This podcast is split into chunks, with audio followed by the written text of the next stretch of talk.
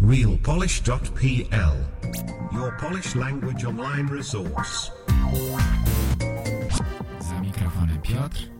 To jest podcast Real Polish i jest to miejsce, gdzie możecie uczyć się ze mną języka polskiego.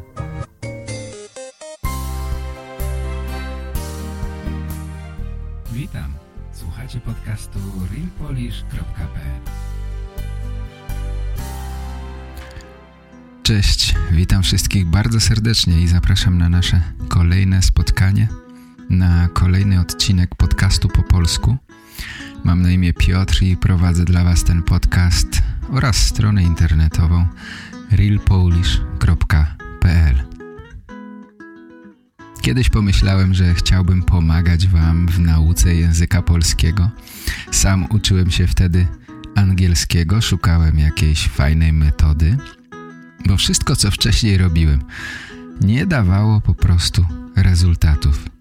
Dzięki internetowi i filmikom na YouTube dowiedziałem się, że nie nauka gramatyki, nie uczenie się słów na pamięć, ale słuchanie i czytanie jest najlepszą metodą na naukę języków. Tak się wtedy w to wkręciłem, że postanowiłem pomagać również innym i założyłem ten podcast, stronę internetową. I ta przygoda trwa do dziś przez ponad 12 lat. Zatem zapraszam Was na moją stronę internetową. Tam znajdziecie więcej informacji na temat moich kursów i innych materiałów do nauki. Tam znajdziecie również transkrypcje wszystkich odcinków podcastu, również tego odcinka, którego teraz słuchacie. Kochani, ten odcinek miał być zupełnie o czymś innym, ale kilka rzeczy ostatnio się wydarzyło i pomyślałem, że to jest jakiś znak, że muszę zmienić plany i opowiedzieć o czymś innym niż początkowo chciałem. 13 lutego dostałem nagranie od Iry. Za moment posłuchamy tego nagrania. Jeśli pierwszy raz słuchacie mojego podcastu, to nie wiecie, że proszę słuchaczy, żeby przysyłali do mnie swoje nagrania po polsku. Po pierwsze, to jest świetne ćwiczenie dla Was, a po drugie, to jest bardzo ciekawe dla mnie i innych słuchaczy, bo słyszymy, jak mówicie po polsku.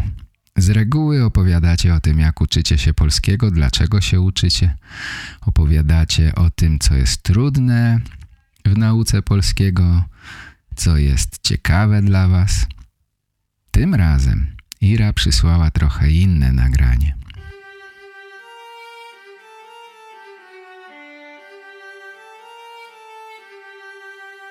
Ira opowiada o dniu 24 lutego 2022 roku. Dziś jest sobota, 24 luty 2024 roku. Dwa lata temu to był czwartek, tłusty czwartek. Dzień, w którym w Polsce zjada się mnóstwo pączków. W Ukrainie ten dzień wyglądał zupełnie inaczej. Posłuchajmy. Witam Piotrze, witam słuchaczy programu Real Polish. Mam na imię Irina i od roku uczę się z wami języka polskiego na platformie Lian Real Polish. To moje drugie nagranie. Pierwsze było pół roku temu, a może trochę więcej. Słucham wszystkich podcastów, oglądam krótkie filmy z podróży Piotra i biorę udział w seminarach. Wszystko to bardzo pomaga mi w nauce i rozumieniu języka polskiego.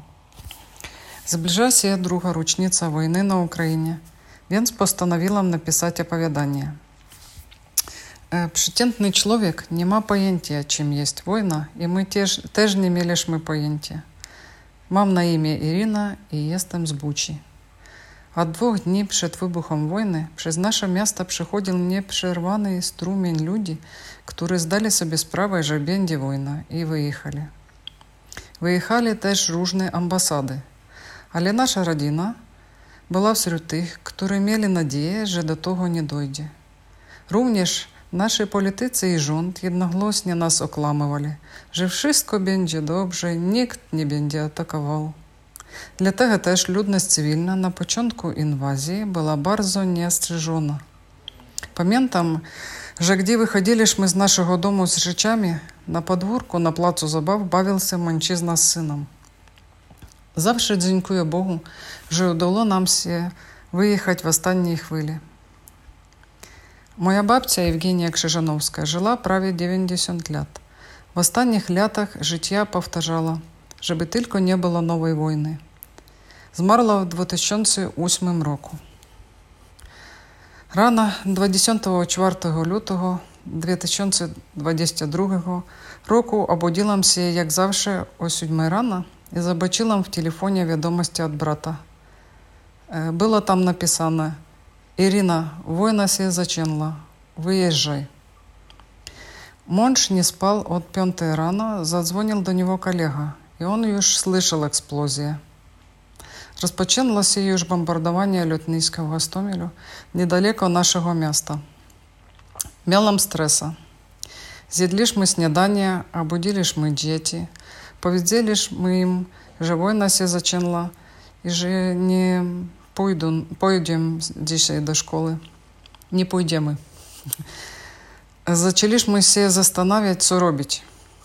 Tak więc w jednej chwili nasze życie się zmieniło i zrozumieliśmy, że nie będzie już tak samo jak kiedyś.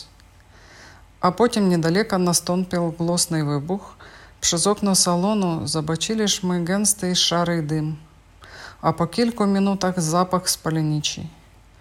Półtorej godziny spakowaliśmy się, zabraliśmy najpotrzebniejsze rzeczy. Mąż poszedł na parking, aby wziąć samochód. A po drodze zobaczył rosyjskie helikoptery, które leciały, aby zdobyć lotnisko Gostomel. Było to rosyjskie lądowanie.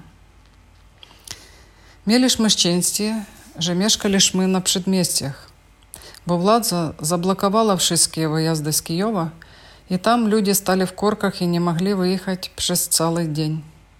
Na początku bardzo powoli jechaliśmy autostradą wraz z innymi samochodami, a potem coraz szybciej wiejskimi drogami wyjechaliśmy do ojczyzny moich dziadków w małym miasteczku.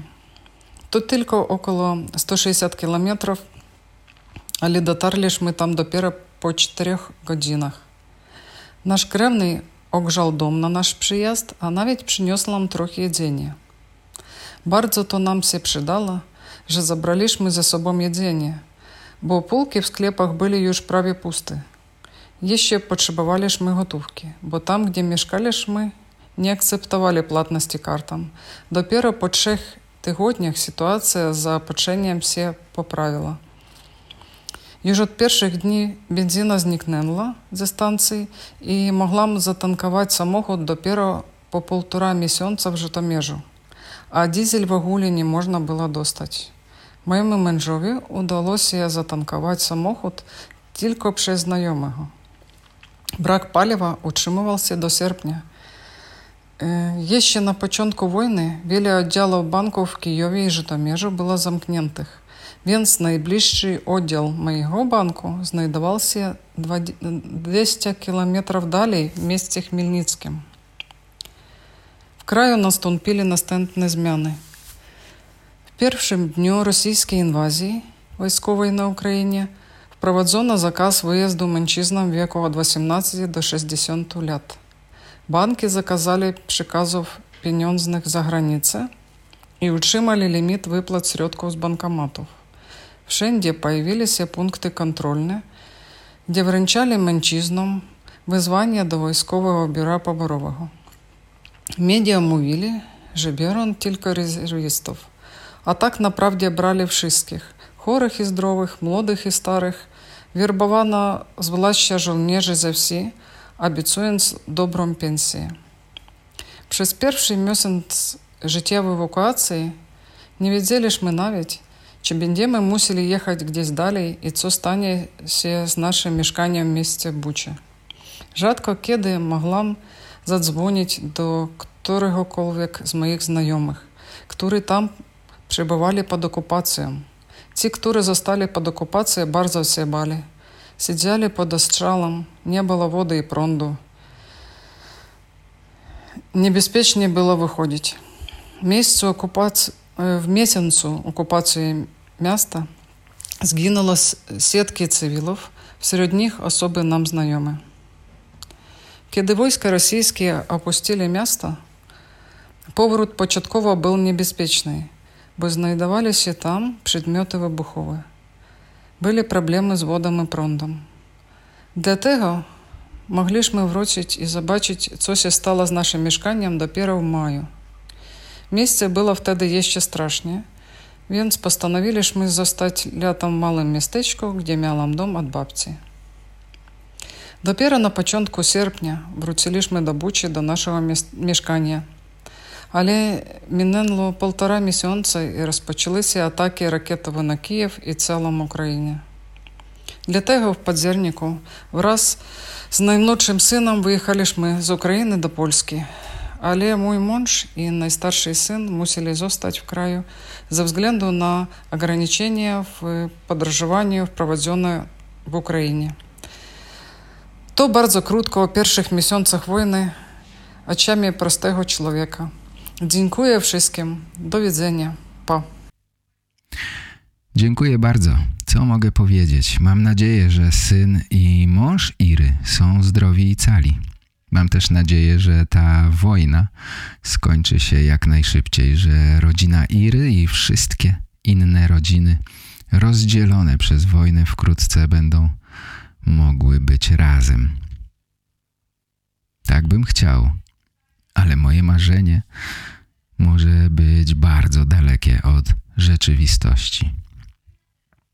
Zatem 13 lutego dostałem nagranie od Iry, a trzy dni później cały świat dowiedział się o śmierci Aleksieja Nawalnego, rosyjskiego opozycjonisty.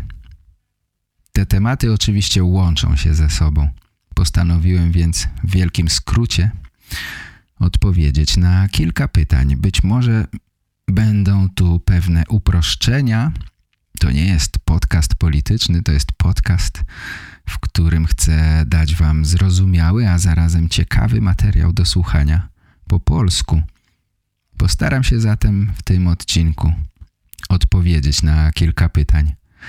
Kim jest Władimir Putin? Jak to się stało, że Putin doszedł do władzy? Dlaczego zaatakował Ukrainę? Dlaczego Aleksiej Nawalny zmarł w kolonii karnej na Syberii? Żeby odpowiedzieć na te pytania, jak zwykle musimy zacząć od samego początku, czyli od narodzin Władimira Putina. Ale wiecie co? Ciekawe jest również to, co było wcześniej. Ciekawa jest historia rodziny Putina. Myślę teraz o jego dziadku. Dziadek Władimira miał na imię Spiridon. Spiridon Iwanowicz Putin i był kucharzem. Myślę, że był dobrym kucharzem, bo gotował dla wielu bardzo wpływowych osób w Rosji i Związku Radzieckim. Tak przynajmniej twierdzi w swoich wywiadach sam Władimir Putin. Czy to jest prawda? Jak zauważycie potem, trudno powiedzieć. Wiele rzeczy z życia Władimira Putina i jego rodziny jest niepewnych. W każdym razie sam Władimir Putin opowiadał, że jego dziadek gotował dla Rasputina, a później dla Władimira Ilicza Lenina. A gdy Lenin zmarł w 1924 roku, dziadek Putina gotował przez wiele lat dla Nadjeżdy Krupskiej, wdowy po Leninie. Ale co najważniejsze, Spirydon Putin gotował również dla samego Józefa Stalina. Czy to jest prawda? Nie wiem. Tak jak mówię, wiele rzeczy związanych z życiem Władimira Putina i jego rodziny jest niepewnych. Nie wiemy, czy to prawda, czy nie. Nie wiemy nawet, kiedy urodził się Władimir Władimirowicz Putin. Podobno urodził się w Leningradzie w 1952 roku. Jego ojcem był Władimir Spirydonowicz Putin, a matką Maria Iwanowna.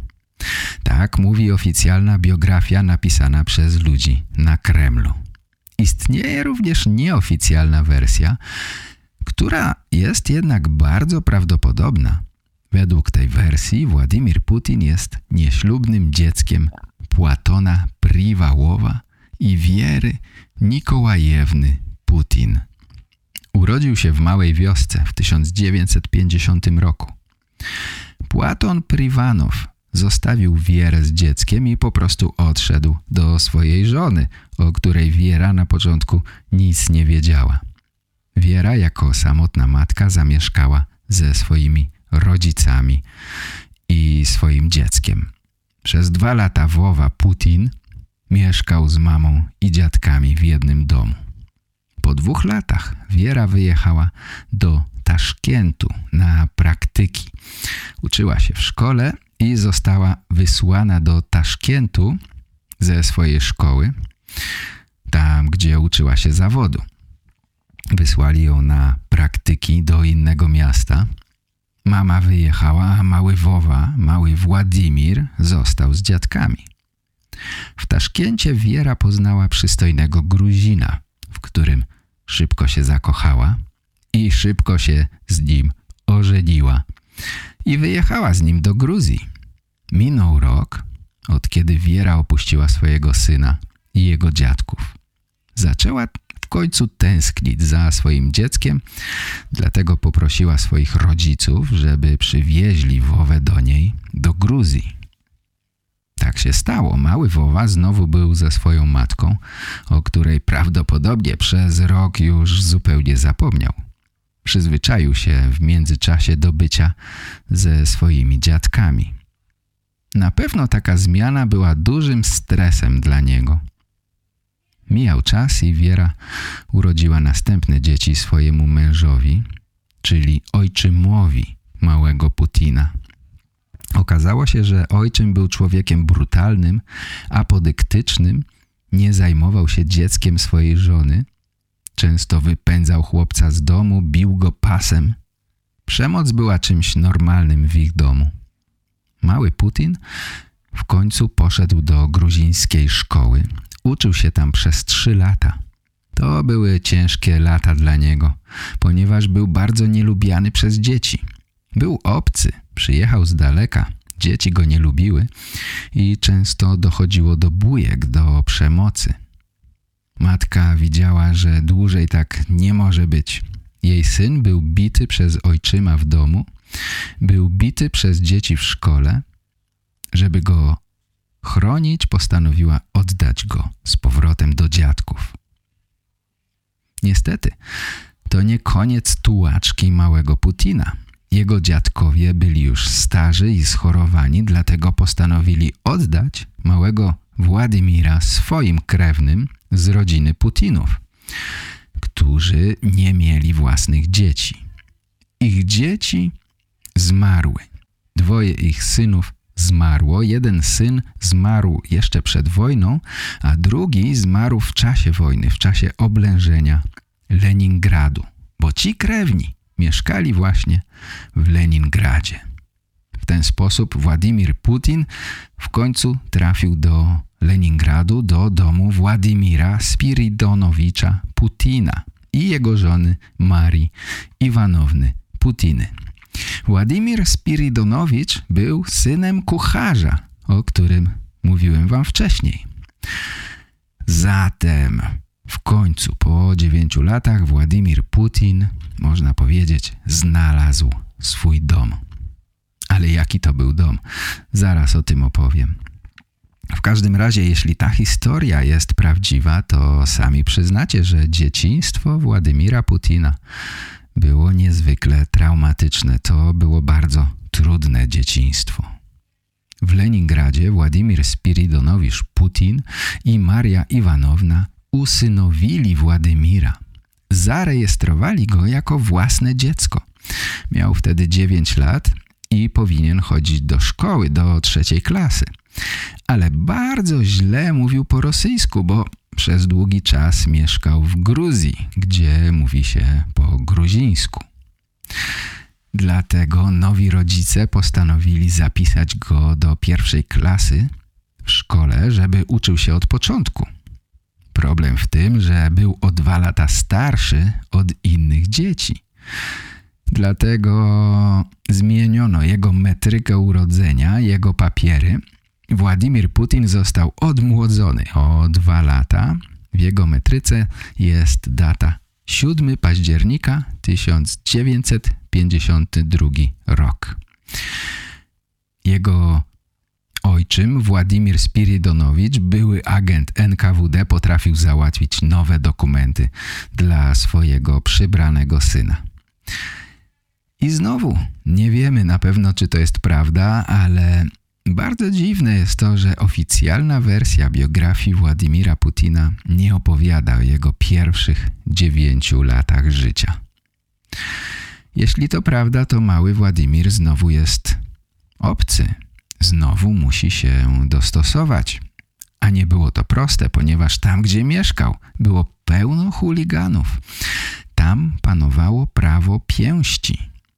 Po śmierci Stalina wypuszczono wielu więźniów z więzień i w tamtych czasach w Leningradzie naprawdę było niebezpiecznie. Władimir Putin spędzał dużo czasu na ulicy ze swoimi kolegami, tak jak oni. Również był małym chuliganem. Sprawiał dużo kłopotów w szkole. Za złe zachowanie został wyrzucony z organizacji pionierów. Pionierzy to można powiedzieć, tacy radzieccy skauci, mali żołnierze. Po prostu młodzieżowa organizacja wychowująca dzieci w duchu socjalistycznym. Większość młodzieży należała do pionierów, ale wyjątkiem byli chuligani, tacy jak mały Władimir Putin. Władimir Putin wydaje się, że jest dosyć dumny z tego, że był chuliganem, ponieważ często opowiada o tym w wywiadach. Mówi o tym, że ulica była jego prawdziwą szkołą życia, że wtedy nauczył się jak być twardym, nieustępliwym. Wtedy nauczył się jak dawać sobie radę w życiu. Władimir Spiridonowicz wychowywał go jak to się mówi, twardą ręką. Uważał, że chłopców trzeba wychowywać twardo. Był członkiem NKWD i uważał, że twarda ręka jest najlepsza dla dzieci, a szczególnie dla chłopców. Władimir Putin jako nastolatek dużo zajmował się sportem. Szczególnie interesowały go sporty walki, jak judo.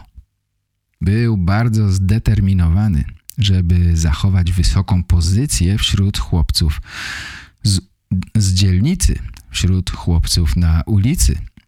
Od dzieciństwa Putin miał fioła na punkcie szpiegów. Marzył o tym, żeby zostać szpiegiem. Wielu chłopców z dzielnicy o tym marzyło, ale tylko on robił wszystko, żeby spełnić swoje marzenie.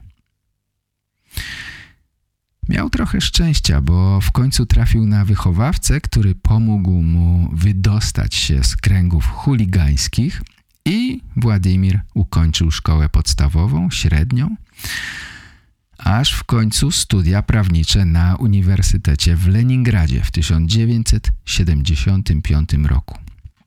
Prawdopodobnie już na studiach zaczął współpracę z KGB, czyli ze służbami specjalnymi Związku Radzieckiego. Pamiętacie, dziadek Putina należał do NKWD, KGB to była organizacja, która była następcą NKWD. KGB zajmowała się wywiadem, kontrwywiadem, inwigilacją, zwalczaniem przeciwników, wszystkimi możliwymi metodami. Prawdopodobnie Putin donosił na swoich kolegów i profesorów, to był prestiżowy uniwersytet i na jedno miejsce było 20 kandydatów. Czy Władimir Putin mógł tak po prostu ukończyć taki uniwersytet? Jak on w ogóle tam się dostał? To są pytania, na które nie znam dobrej odpowiedzi. Czy pomogło mu w tym KGB? Tego pewnie już się nigdy nie dowiemy. Po ukończeniu studiów prawniczych Putin już oficjalnie zgłosił się do KGB.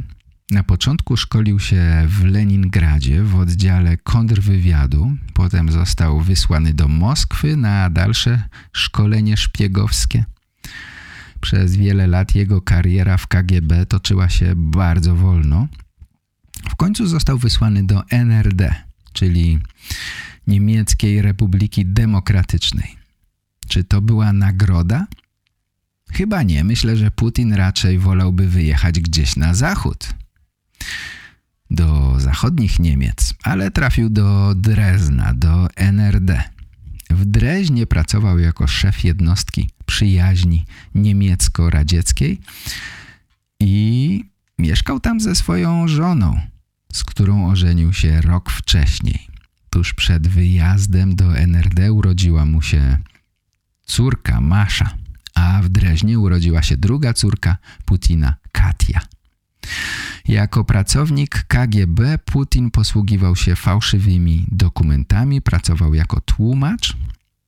Kochani, co on dokładnie robił w NRD, tego ja nie wiem. Podobno jego rolą była łączność między Stasi i KGB. W czasie upadku muru berlińskiego Putin znajdował się w biurze Stasi w Dreźnie i przez cały dzień podobno palił dokumenty archiwa agentów KGB i Stasi. Czy wszystko spalił? Czy zachował część dokumentów dla siebie?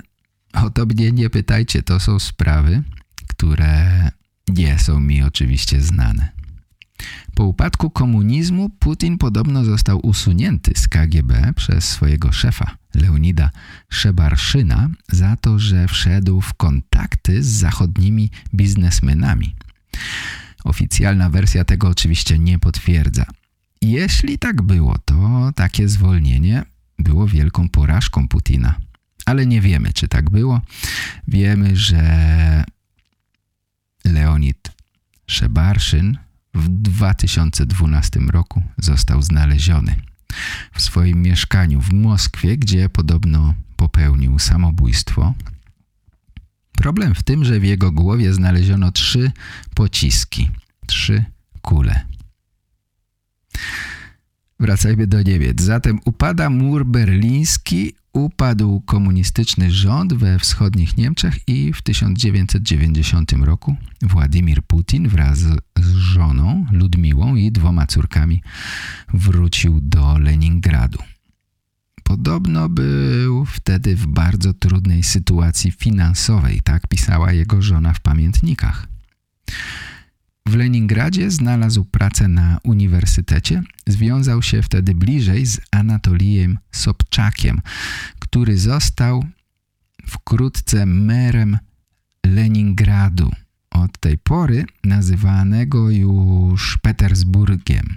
Okay? Leningrad zmienił nazwę po upadku komunizmu na Petersburg to znaczy powrócił do swojej starej nazwy Petersburg. Pamiętajcie, to są czasy, gdy komunizm już ostatecznie przegrywa, mamy lata 90. XX wieku. Ta znajomość z Sobczakiem pozwoliła Putinowi na pracę przez 4 lata jako zastępca mera Petersburga. Był on odpowiedzialny za inwestycje i kontakty zagraniczne. Zatem dużo pieniędzy krążyło wokół niego. To na pewno pozwoliło mu poznać wiele wysoko postawionych osób, zarówno ze świata polityki, ale również biznesu, tego legalnego i, jak się domyślamy, nielegalnego. Władimir Putin przez dwa lata pracy dorobił się dużych pieniędzy. Wiemy to, bo chciał kupić willę w Austrii. Do tej transakcji wprawdzie nie doszło, ale to pokazuje, że Putin szybko się wzbogacił. Czy to były legalne pieniądze? Pomyślcie sami. To były czasy przemiany, czasy przejścia z komunizmu do kapitalizmu, czasy, w których mafia rządziła biznesem. Wracajmy do polityki. Jest rok 1991 po pierestrojce Michaiła Gorbaczowa ZSRR rozpadł się. Ale dawni komuniści chcieli spróbować odzyskać władzę. Doszło wtedy do zamachu stanu, do puczu. Niestety dla komunistów ten zamach stanu nie udał się.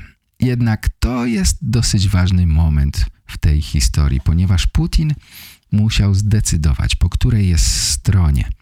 Po stronie dawnych komunistów był przecież oficerem KGB, czy po stronie demokratów. Putin zrezygnował wtedy ze służby w KGB w drugim dniu tego zamachu stanu. Jak sam mówi, wybrał stronę demokratów. Zatem Putin współpracuje z Anatolijem Sobczakiem, który jest merem Petersburga, który rządzi tym miastem. Kiedy Sobczak przestaje być merem Petersburga, w 1997 roku Putin przenosi się do stolicy, do Moskwy. Zostaje powołany do pracy w administracji prezydenta Rosji Borysa Jelcyna. Tego, który bardzo lubił wypić sobie troszkę alkoholu. A zaraz potem Putin został szefem Federalnej Służby Bezpieczeństwa FSB, która powstała po zamknięciu KGB. Czyli KGB zmienia się w FSB i szefem tej organizacji jest Władimir Putin. Jego kariera w tym czasie zaczyna się rozpędzać. W 1999 roku Władimir Putin został premierem Rosji i stał się potencjalnym kandydatem na następcę Jelcyna na stanowisku prezydenta. Teraz takie małe wtrącenie zrobimy, bo chciałem wam pokazać, że ludzie z otoczenia Putina dosyć szybko popełniają samobójstwa albo giną w dziwnych okolicznościach. Pamiętacie tego Anatolija Sobczaka, mera Petersburga? Pamiętacie, że gdy Sobczak był merem, wtedy Putin bardzo się wzbogacił. Otóż niektórym się to nie podobało, jak był rządzony Petersburg przez Sobczaka. Nie podobało się ludziom jak znikały pieniądze z miasta. Wszczęto proces przeciwko Sobczakowi. To był czas, gdy Putin miał już kandydować na prezydenta. Taki proces był bardzo niewygodny dla Putina. Był przecież zastępcą Sobczaka. Nie wiadomo, co Sobczak mógłby opowiadać, jakie niewygodne fakty mogły wyjść na światło dzienne podczas procesu. Na szczęście dla Putina Anatolij Sobczak umiera nagle w hotelu. Sobczak, mentor Putina, nagle umiera i Putin w roku 2000 został wybrany prezydentem Rosji. Jak do tego doszło? Cofnijmy się troszeczkę do czasu, gdy Putin był jeszcze szefem FSB do roku 1999. W sierpniu oddziały bojowników islamskich pod dowództwem Basajewa wkroczyły z Czeczenii do Dagestanu.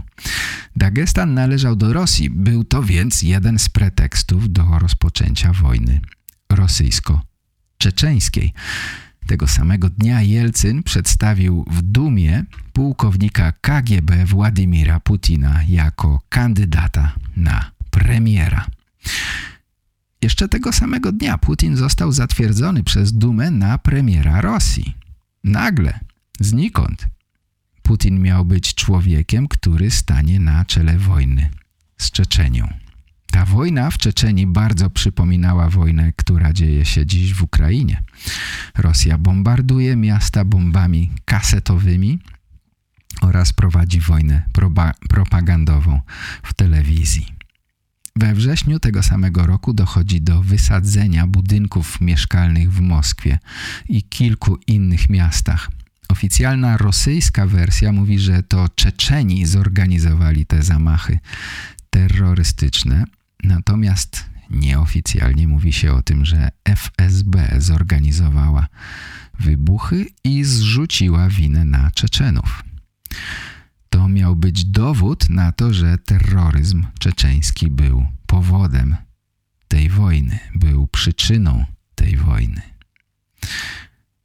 To było usprawiedliwienie wybuchu tej wojny.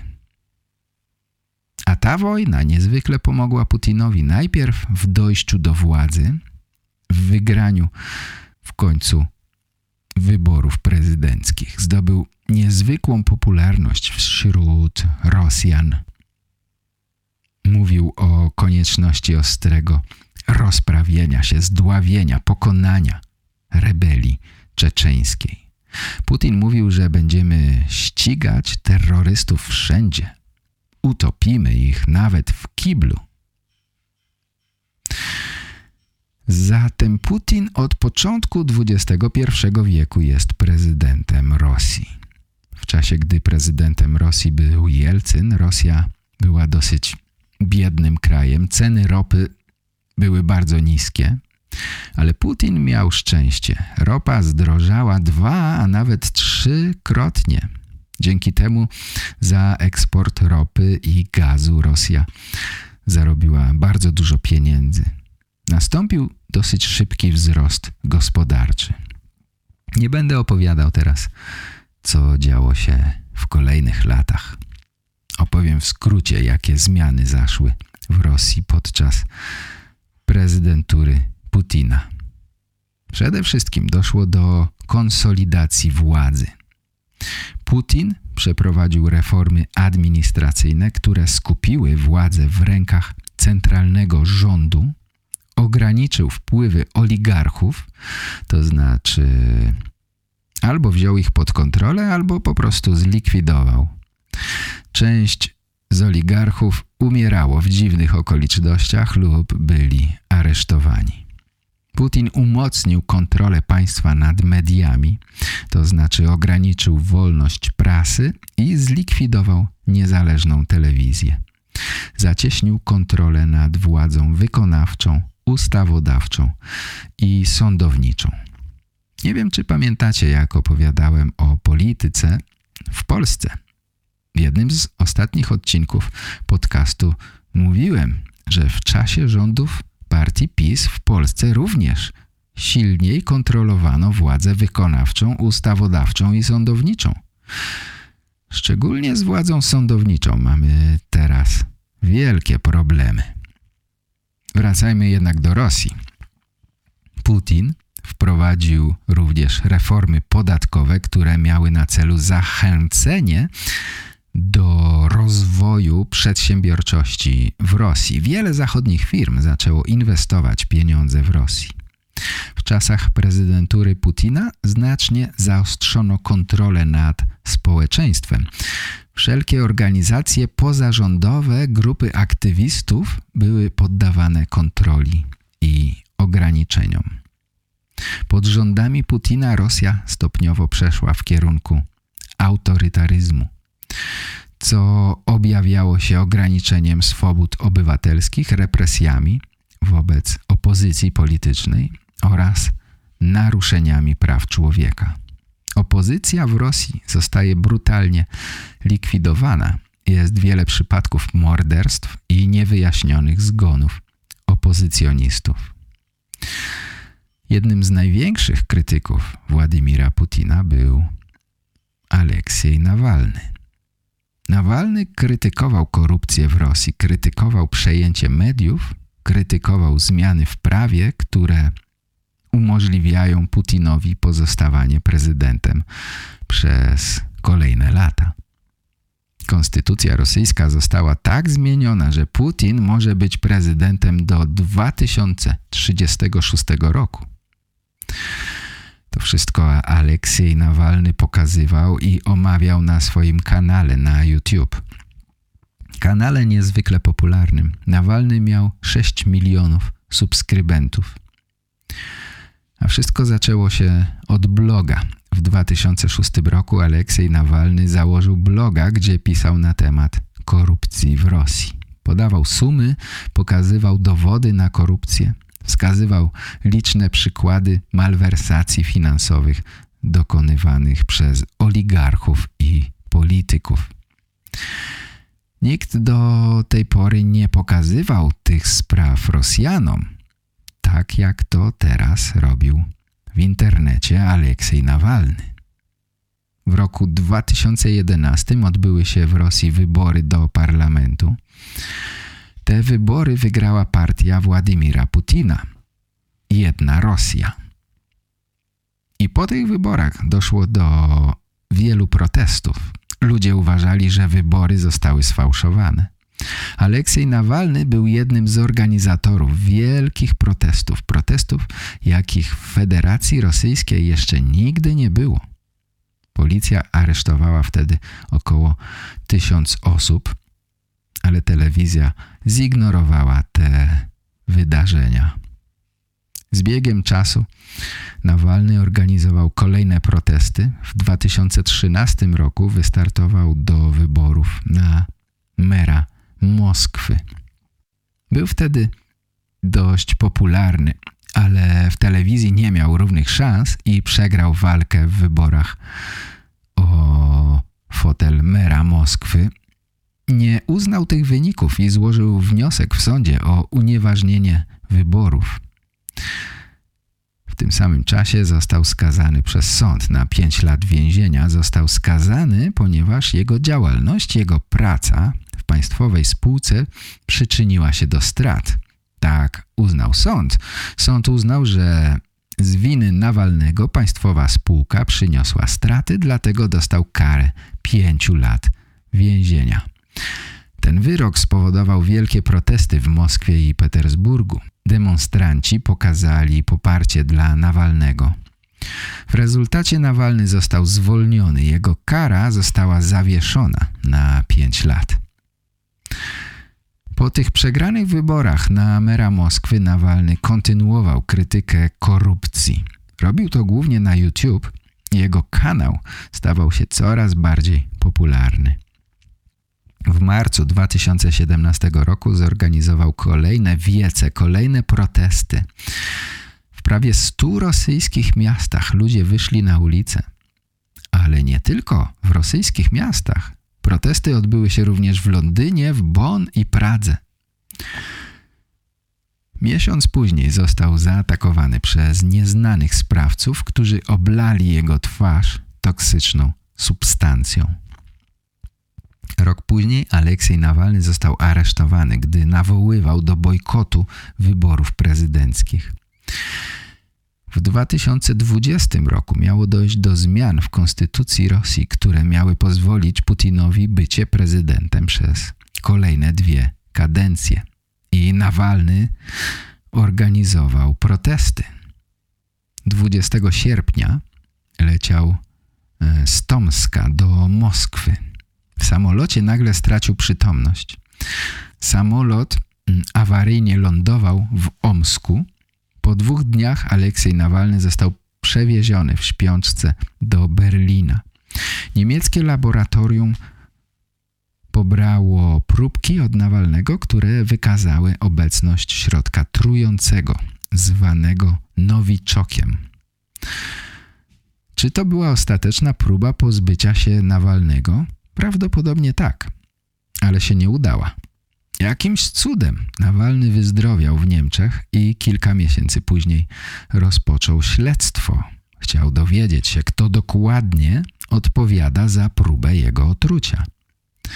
Wykazał, że w dniu zatrucia funkcjonariusze FSB z oddziału chemicznego znajdowali się w okolicach jego mieszkania w Tomsku. Znalazł dowody mówiące o programie potajemnego śledzenia go od 2017 roku przez funkcjonariuszy FSB zaraz po ogłoszeniu przez niego chęci startu w wyborach prezydenckich. A, zapomniałem, o tym wam nie mówiłem. Nawalny chciał stanąć do walki o fotel prezydenta z samym Putinem.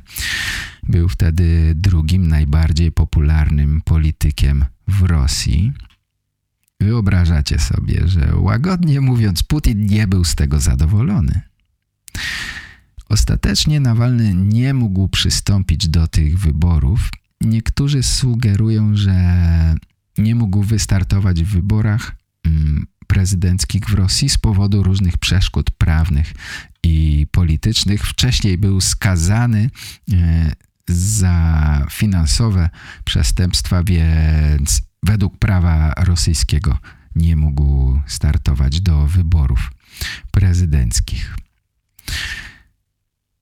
W grudniu 2020 roku, gdy już wyzdrowiał po tym ataku, mm, po tej próbie otrucia, przeprowadził prowokację, by mieszkał wtedy w Niemczech. Udawał dyrektora FSB i dzwonił do pracowników SSB, FSB, którzy prawdopodobnie uczestniczyli w jego otruciu. Udało mu się wciągnąć w rozmowę jednego z nich. Rozmowę rejestrował. Można to zobaczyć na YouTube. W styczniu 2021 roku wrócił do Rosji. Wiedział, że prawdopodobnie będzie aresztowany. I tak też się stało. Podczas kontroli paszportowej został aresztowany. Miał pozostać w areszcie do rozprawy sądowej. Mm, w tym czasie współpracownicy Nawalnego opublikowali kolejny film na YouTube. Na kanale Nawalnego można obejrzeć wiele filmów, które dokumentują różne śledztwa korupcyjne. Jest cały cykl dotyczący Dmitrija Miedwiediewa, byłego prezydenta Federacji Rosyjskiej. Jest film o korupcji Dmitrija Pieskowa, rzecznika prasowego Putina, Władimira Sołowiowa, specjalisty od propagandy w rządzie Putina i wiele, wiele innych. Ale ten nowy film dotyczył bezpośrednio Władimira Putina. Nosi tytuł Dworiec dla Putina. Historia samej bolszej zjadki. Czyli po polsku Pałac dla Putina. Historia największej łapówki. Być może oglądaliście ten film albo znane są wam przynajmniej jego fragmenty. Tak myślę, bo ten film ma prawie 130 milionów wyświetleń na YouTube i jest pod nim prawie 2 miliony komentarzy. Wielu z nas na pewno zastanawia się, dlaczego Aleksiej Nawalny wrócił do Rosji. Przecież wiedział, że zostanie aresztowany. Na jego kanale znalazłem trzyminutowy filmik zatytułowany Zaciom ja wiernusia. Dlaczego wróciłem? Ten film zaczyna się takimi słowami. Dokładnie trzy lata temu wróciłem do Rosji po leczeniu na skutek zatrucia. Zostałem aresztowany na lotnisku i przez trzy lata byłem w więzieniu. I przez trzy lata odpowiadam na to samo pytanie. Więźniowie zadają je po prostu i bezpośrednio. Pracownicy więzienia pytają ostrożnie, gdy rejestratory są wyłączone. Dlaczego wróciłeś? Dalej Aleksiej Nawalny opowiada o tym, jak to pytanie jest dla niego frustrujące. Wiele osób myśli, że skoro wrócił, to musi mieć jakąś umowę z Putinem. W polityce nic nie jest przejrzyste. Coś musi za tym stać. Nawalny mówi jednak, że nie ma żadnych tajemnic. Wszystko jest proste i czyste. Mam swoją ojczyznę i moje przekonania. Nie chcę jej oddać ani nigdy nie zdradzić. Nie mogę zdradzić jednego ani drugiego. Jeśli Twoje przekonania coś znaczą, musisz być gotowy je bronić i poświęcić, jeśli to konieczne. A jeśli nie jesteś gotów, to nie masz przekonań. Po prostu myślisz, że je masz.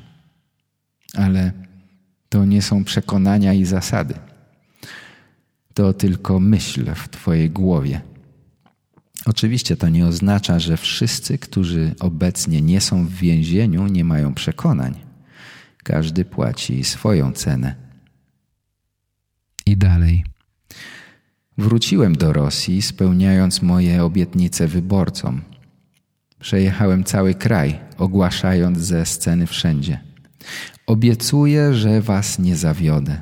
Nie oszukam was, nie opuszczę was. Spełniłem moje obietnice wyborcom. W Rosji muszą być tacy, którzy nie kłamią przecież. Okazało się, że w Rosji, aby bronić prawa, do posiadania i nieukrywania swoich przekonań trzeba za to zapłacić, siedząc w samotnej celi. Oczywiście nie lubię tam być, ale nie zrezygnuję ani z moich pomysłów, ani z mojej ojczyzny. Wiecie co? Przeczytam wam do końca tłumaczenie tego filmiku, bo wydaje mi się, że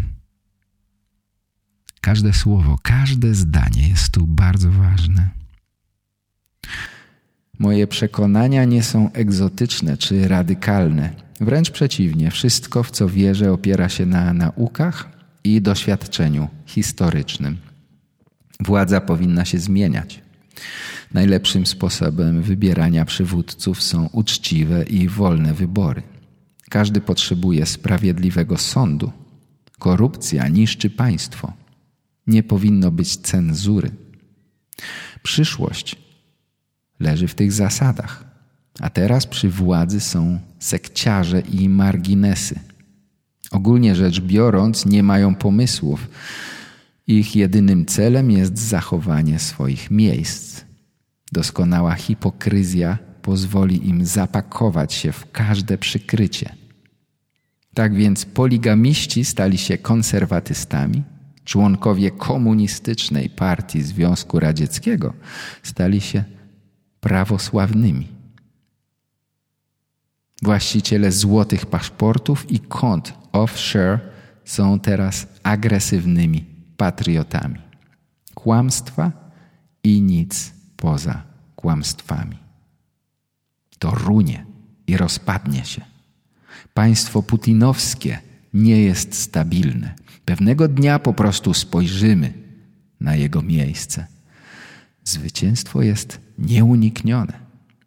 Ale póki co nie możemy się poddać i musimy trzymać się swoich przekonań. Po aresztowaniu na lotnisku w Moskwie Nawalny nigdy już nie odzyskał wolności. Władze rosyjskie uznały go za terrorystę i ekstremistę. Na kolejnych procesach był skazywany na coraz surowsze kary. Najpierw na 9 lat, potem na 19 lat przebywania w koloniach karnych. Pod koniec zeszłego roku został przeniesiony do kolonii karnej na Syberii. Daleko, daleko na wschodzie i północy. 16 lutego dowiedzieliśmy się o jego śmierci. W oficjalnej informacji podano, że po spacerze stracił przytomność i zmarł. Miał 47 lat. Na YouTube można obejrzeć ostatnie nagranie z Nawalnym, które było zrobione dzień wcześniej przed jego śmiercią. Widać tam Nawalnego podczas rozprawy sądowej odbywanej przez internet. To nagranie opublikował niezależny rosyjski serwis informacyjny Sota Vision. Gdy oglądamy to nagranie, to nie widać na nim, żeby Nawalny był w bardzo złym stanie. Nie wyglądało na nim, że następnego dnia Aleksiej Nawalny będzie martwy. Moi drodzy, nie wiem, czy mogę jeszcze coś dodać, jak podsumować to, o czym opowiadałem. Ta historia oczywiście jeszcze się nie skończyła. Ta historia rozgrywa się nadal na naszych oczach. Władimir Putin rozgrywa swoją politykę, rozgrywa swoją kolejną wojnę. Brutalność to jego sposób działania. W 2022 roku Władimir Putin został uznany za zbrodniarza wojennego w Polsce i Stanach Zjednoczonych. Trybunał Karny w Hadze wydał nakaz aresztowania z oskarżeniem o zbrodnie wojenne. Mam nadzieję, że kiedyś dojdzie do aresztowania i osądzenia tego człowieka. Nie wiemy jednak, czy tak się stanie. Niedawno były prezydent USA i jednocześnie kandydat na kolejną kadencję Donald Trump powiedział że jako prezydent USA nie będzie chronił krajów NATO przed Rosją, jeśli te kraje nie będą wywiązywały się ze zobowiązań finansowych. Trump powiedział nawet, że zachęcałby Rosję, aby zrobiła cokolwiek jej się podoba z krajami NATO, które nie płacą. Ta wypowiedź była szeroko komentowana na całym świecie. Tu w Polsce słyszałem różne interpretacje tej wypowiedzi. Niektórzy twierdzą, że ta wypowiedź być może spowoduje obudzenie się Europy. Do tej pory Europa czuła się chroniona przez Amerykę. To była jakaś fałszywa strefa komfortu. Liczenie na Amerykę stało się teraz dosyć ryzykowne. W ostatnich latach tylko 11 z 31 państw NATO wydawało więcej niż 2% e, PKB na obronność. Prawdopodobnie po tej wypowiedzi Trumpa to się zmieni. Niemcy w tym roku wydadzą po raz pierwszy od czasów zakończenia zimnej wojny, czyli od 1992 roku ponad 2% PKB na obronność. Czy Europa będzie wystarczająco zjednoczona, jeśli Stany Zjednoczone nie będą chciały pomóc? Czy Europa da sobie radę sama? Wydatki na zbrojenia w Europie są trzykrotnie wyższe niż w Rosji. Gospodarka europejska jest wielokrotnie większa od rosyjskiej. Mam nadzieję, że nie będziemy musieli się o tym przekonać. Nasz premier Donald Tusk powiedział niedawno, że Unia Europejska może być potęgą nie tylko cywilizacyjną, gospodarczą, naukową, ale także militarną. To nie jest nasz wybór. Nie chcieliśmy żadnej konfrontacji. To jest konieczność, powiedział Donald Tusk. Świat tak wygląda. Musisz się zbroić, żeby żyć w pokoju. To jest okropna prawda. Lepiej byłoby wydać te pieniądze na leczenie chorych dzieci, budowanie szkół, pomoc biednym. Ale tak nie będzie. Bo tacy są ludzie, taka jest ludzka natura. Wojna, przemoc, brutalność jest gdzieś głęboko w ludzkiej naturze. I wiemy to nie od dziś, nie powinno nas to już dziwić. Wśród nas są zbrodniarze. Kochani, to tyle na dziś. Trudny to był odcinek, tak myślę, trudne jest życie wielu z Was. Mam nadzieję na lepszą przyszłość. Jeśli interesuje Was język polski, jeśli chcecie uczyć się ze mną, to zapraszam na stronę realpolish.pl. Znajdziecie tam dwa kursy, które można ściągnąć do siebie, do telefonu lub komputera. To są po prostu pliki MP3 i PDF. Możecie słuchać i czytać i w ten sposób poprawiać znajomość języka polskiego. Na stronie Real Polish znajdziecie również klub VIP, w którym jest mnóstwo różnych materiałów, które wciąż dla Was przygotowuję. Zachęcam do sprawdzenia. Jeśli chcecie dostać próbki, to napiszcie do mnie przez formularz kontaktowy, a ja wyślę Wam przykłady z krótkim opisem. Dziękuję bardzo za dzisiejsze spotkanie. Pozdrawiam wszystkich. Mam nadzieję, że dobro na tym świecie jednak zwycięży. Trzymajcie się zdrowo. Do usłyszenia następnym razem. Cześć. Papa. To był podcast Real Polish. Po więcej informacji zapraszam na realpolish.pl